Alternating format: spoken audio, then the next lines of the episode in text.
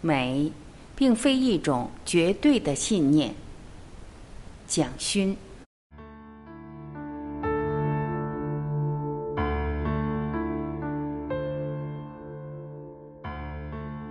一，美在矛盾中寻找平衡。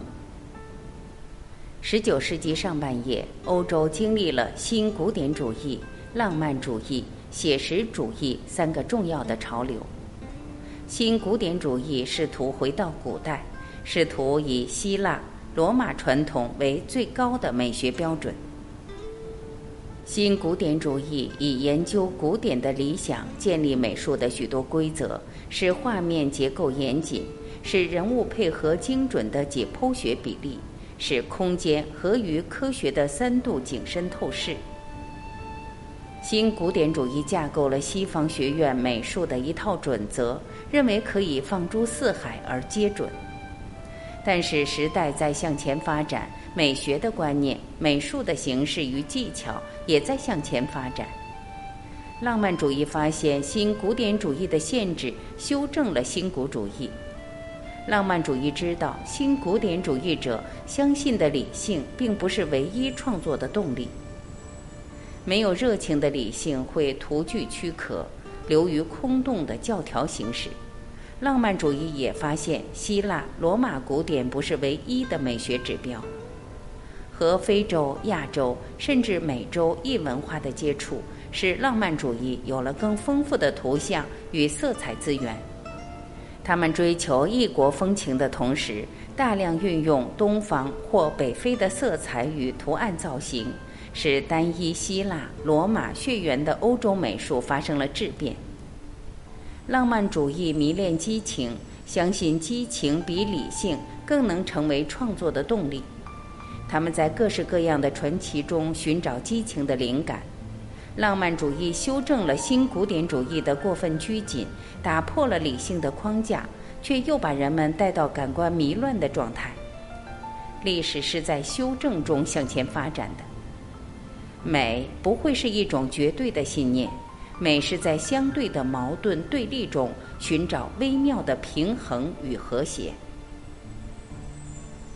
二，历史不会停在原点。每一个流派主义找到一种解决问题的方法，相信这种方法发展出优点，创作出优秀的作品，因此相信这是唯一的方法。任何一个流派一旦信奉自己的主张是唯一的教条，也正是这个流派衰败的开始。浪漫主义修正了新古典主义。然而，当浪漫主义取得了成功，成为主流，受到拥护，蔚为风潮，浪漫主义又落入自己的教条陷阱，等待新的流派来做改革修正。历史不会停在原点，浪漫主义风起云涌，在各式各样的传奇的云端编织着美丽故事的同时，绝意想不到，一些写实主义的画家默默回到土地上。走向平凡朴实的小镇农村，叩访土地里劳苦生活的平民百姓，用最谦逊不炫耀的色彩书写土地与人的故事。历史是在不断修正中向前发展的。西方的美术从久远的古代开始，一直求取着平衡。希腊的理想美学被罗马的俗世经验做了修正。罗马的个人感官放纵与俗世单逆，正是基督教禁欲美学的起点。基督教美学的压制世俗人性，到了最后，正是文艺复兴重新回归人性的契机。历史在多重的矛盾中向前行进，历史经历政权兴衰、战争、灾难，经历屠杀与毁灭，但是历史一路走来，留着一脉香火。美从不曾消失，只是在不断修正而已。观看美的历史，便如同观察一个走索者在悬吊的高处如何自我平衡，似乎千钧一发，然而总是在平衡中度过难关。美使人赞叹惊呼，美使人类热泪盈眶，美使人低回沉思，都因为美是人类一路走来艰难的记忆吧。三，历史的十字路口。十九世纪的欧洲正是历史的十字路口，君主专制与民主自觉的拉锯，工业革命与农业漫长传统的拉锯，大都会与小镇文化的拉锯，财富资本集中与公平分配体制的拉锯。在多重的拉锯战中，十九世纪的欧洲体现了人类历史最多重的矛盾。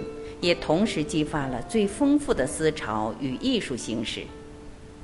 十九世纪，火车改变了人们的空间概念；十九世纪，照相机挑战了人们的视觉记忆；十九世纪，光学理论引发了色彩本质的争议；十九世纪，长达数千年的农业传统一夕间土崩瓦解；十九世纪，工业革命的机械轰轰然响起。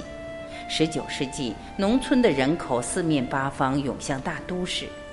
十九世纪，最保守的君王复辟与最激进的人民公社并存。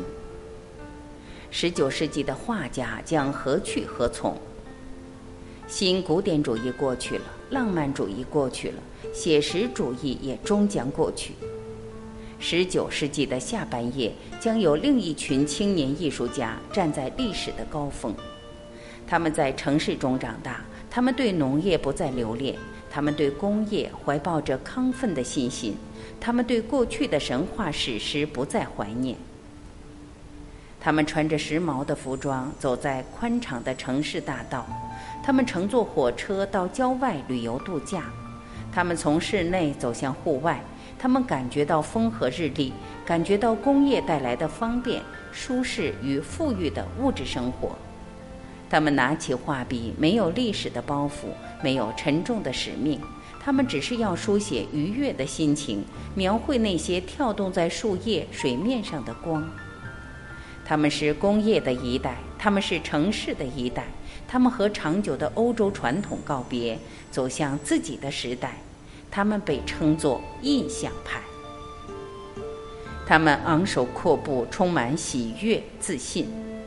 印象派将是西方美术古典的终结者，他们摆脱了长久以来主宰西方美学的古典符号，他们以自己的语言书写自己的时代。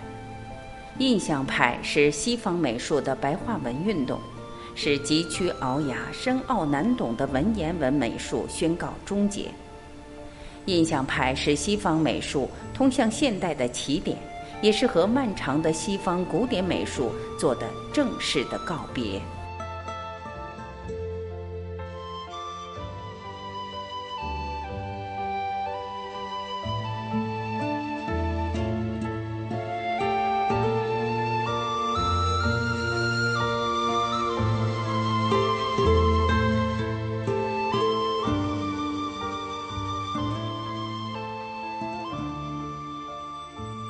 感谢聆听，我是晚琪，再会。